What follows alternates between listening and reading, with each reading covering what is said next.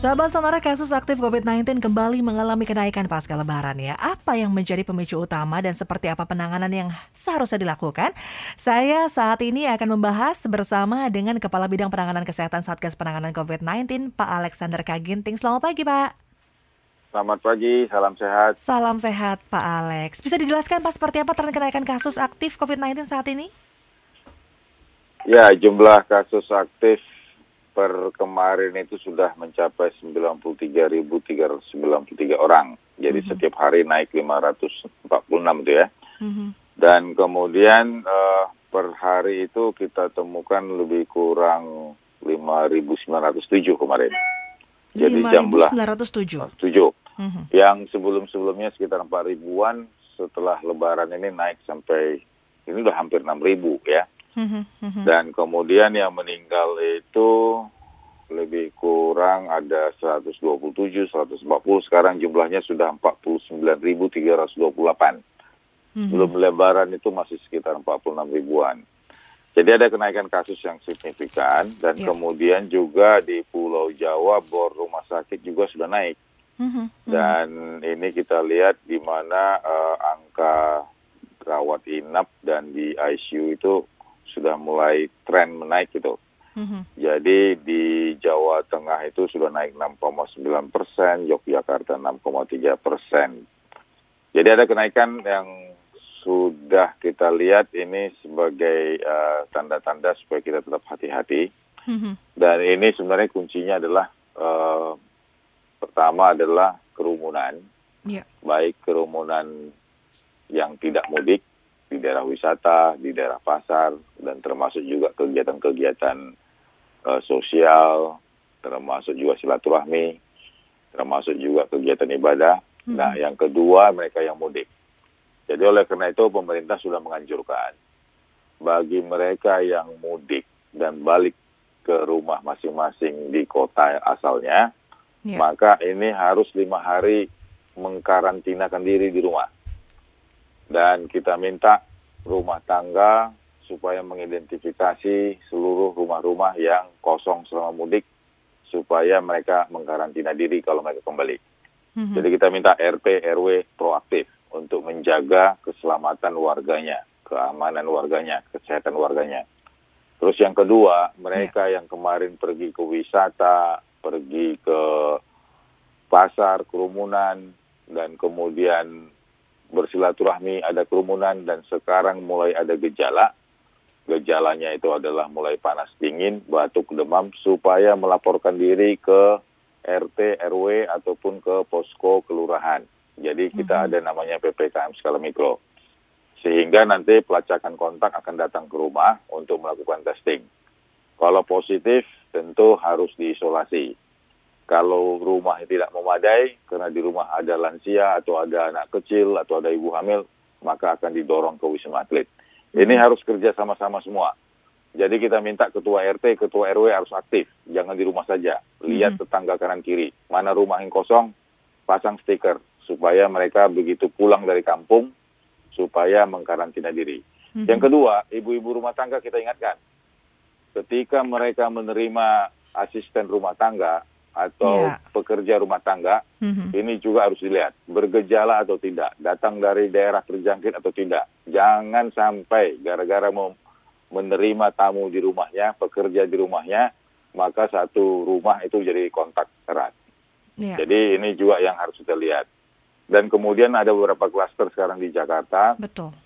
Oleh karena kegiatan-kegiatan ini juga uh, kalau misalnya masih bisa karantina di rumah, karantina di rumah tapi harus di bawah supervisi posko kelurahan dan puskesmas.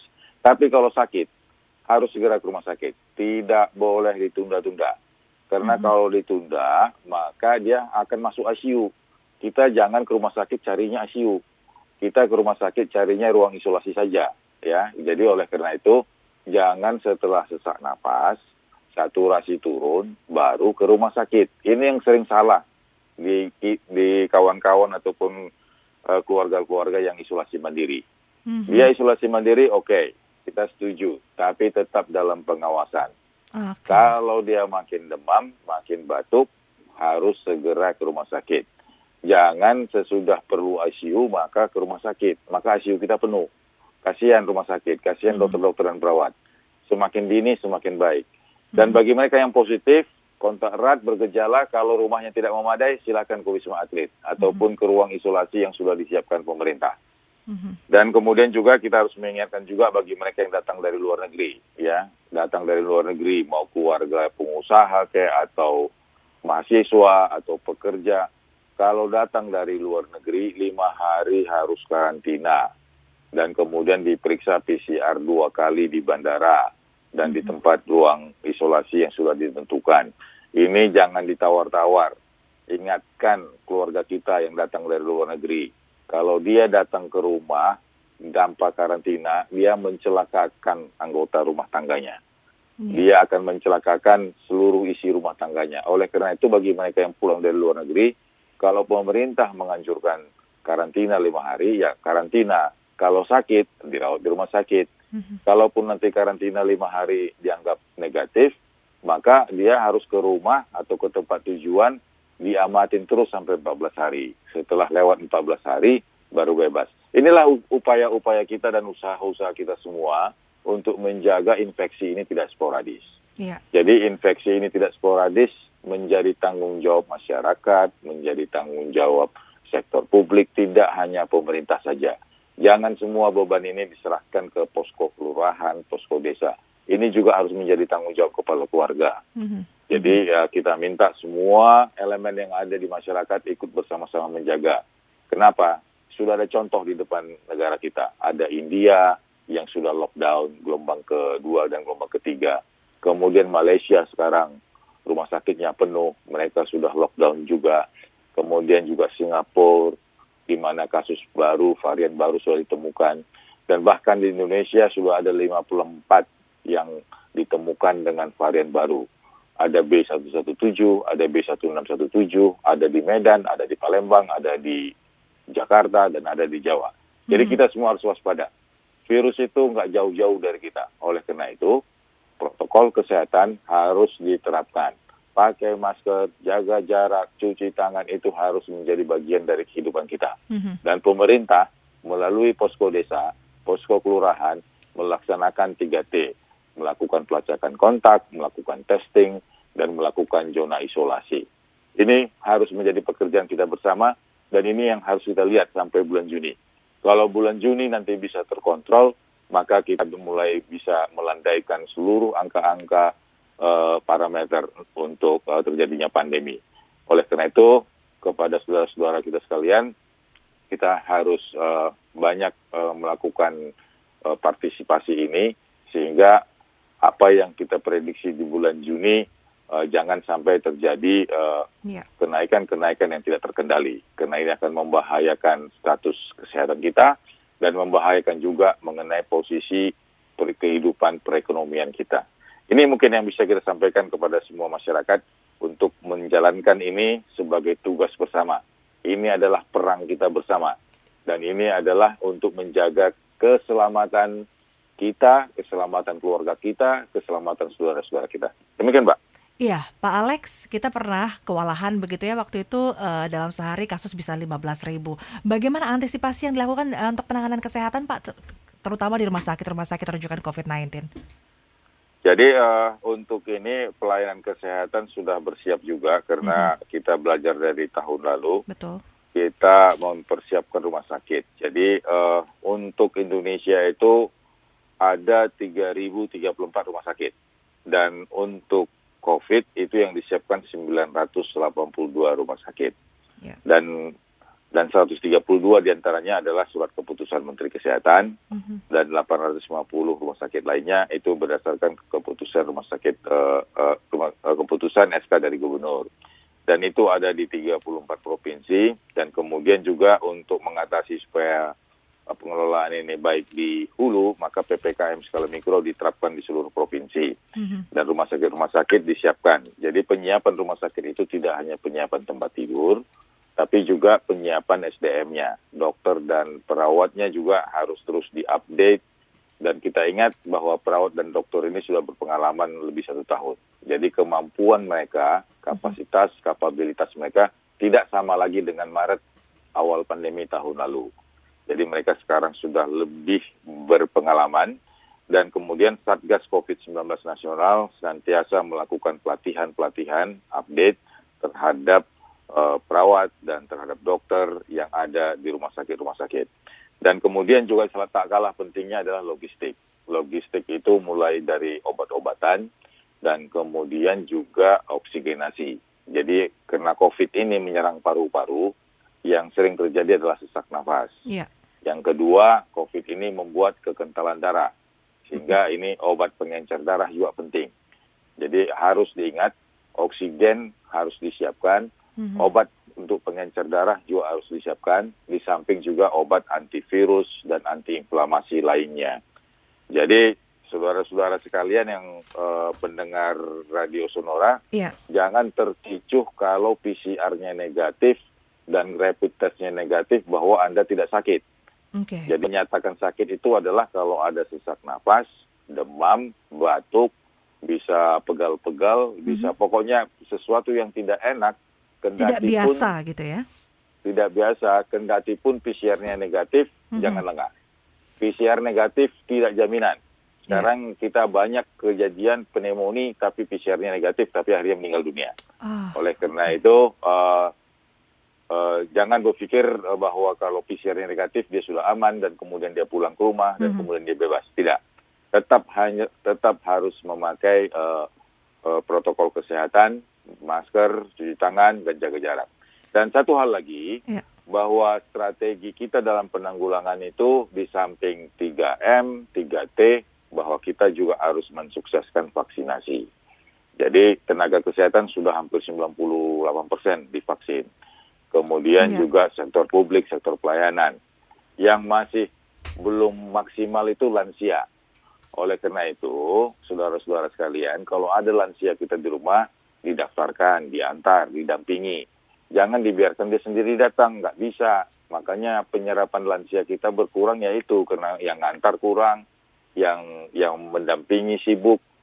Lansia kita itu didaftarkan, dibantu, dibimbing, diguide yeah. supaya bisa dia vaksin. Setelah yeah. itu empat minggu kemudian divaksin lagi. Jadi ini yang harus kita lihat. Jadi upaya-upaya ini semua adalah dalam rangka untuk uh, mengurangi beban di rumah sakit. Yeah. Dan kita yakin rumah sakit pasti sudah siap. Hanya sesiap apa pun, kalau datangnya itu masif, membludak, itu membuat juga uh, semua pelayanan akhirnya tidak maksimal. Mm -hmm. Jadi uh, rumah sakit juga punya keterbatasan. Kalau dia hanya mampu merawat 200 tempat tidur, tiba-tiba datang 1000 orang ya pasti pasti semua kutar kacir. Tapi ini bisa diatasi kalau di hulu ini bisa dikelola dengan baik. Siapa hulu itu? Hulu itu adalah desa, kelurahan, RT, RW. Kalau ini bekerja sama dengan puskesmas, dengan kontak tracing, dengan baik, maka di hilir rumah sakit ini bebannya bisa berkurang. Jadi hmm. ini yang harus kita yakinkan proses di hulu ini harus bisa dilaksanakan secara terintegratif untuk bisa mencegah penyakit. Kalau ini bisa dicegah, maka beban di rumah sakit berkurang. Dan kita akan mengobati mereka yang sakit sedang dan sakit berat saja. Demikian, Mbak. Terakhir Pak Alex, ini ber, uh, berkaca dari kasus di Cilangkap begitu ya, berawal dari warga yang sakit namun memaksakan diri untuk tetap hadir di sebuah acara halal bihalal. Ini me, uh, menggambarkan bahwa memang masyarakat Indonesia masih abai akan protokol kesehatan. Silakan sampaikan bagaimana nih Pak uh, kita mengajak masyarakat untuk terus menggalakkan prokes ini. Jadi yang harus kita lihat kalau kita sakit, kita demam, kita tidak enak badan, sakit tenggorokan, stay at home, di rumah saja. Jangan keluar. Kendati pun ada undangan, ada tawaran makan minum segala macam ya, kalau bisa dipaketkan, dipaketkan ke rumah. Kalau memang itu yang mau dikejar, makan minumnya. Tapi yang penting adalah kalau kita bergejala, kita pergi ke satu tempat yang ada orang berkumpul ramai, maka kita akan menyakiti mereka, menularkan mereka.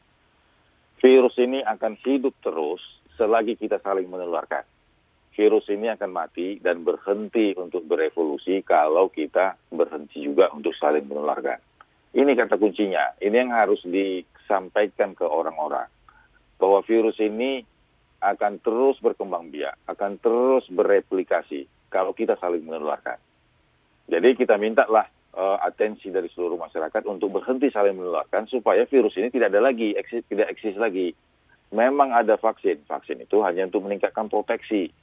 Kemudian ada 3M untuk menjaga menjaga supaya tidak transmisi. Ada 3T untuk melihat pola infeksi. Tapi kita yang bergejala, kita yang kontak erat, janganlah keluar rumah. Kalau kita keluar rumah, berarti kita menularkan virus yang ada di tempat kita kepada orang lain. Ya. Jadi pada saat sekarang yang bergejala itu kita sudah anggap itu sebagai suspek. Jadi mereka yang sekarang batuk, mereka yang ada demam, sakit tenggorokan ataupun sakit nggak enak badan itu kita anggap suspek sampai terbukti bahwa dia tidak ada gejala lagi dan hasil virusnya negatif. Oleh karena itu bagi kelompok-kelompok inilah sebenarnya yang harus ditekankan. Dan dia harusnya merasa berdosa, merasa bersalah kalau dia bergejala pergi ke luar, pergi mm-hmm. ke mana-mana untuk menularkan, menyebarkan penyakit. Mm-hmm. Jadi ini ini yang ini nggak sampai beritanya dan memang tentu info ini harus kita sampaikan dengan bahasa lokal, bahasa awam Tuh. supaya betul-betul dipahami. Memang uh, soal bahasa ini cukup penting oleh karena itu memang strategi Bapak Presiden, arahan Bapak Presiden maka dalam rangka penanggulangan itu model Indonesia itu adalah PPKM skala mikro. Jadi mm-hmm. pembatasan kegiatan masyarakat di tingkat desa dan kelurahan supaya menggunakan kearifan lokal, bahasa yang dipakai bahasa lokal.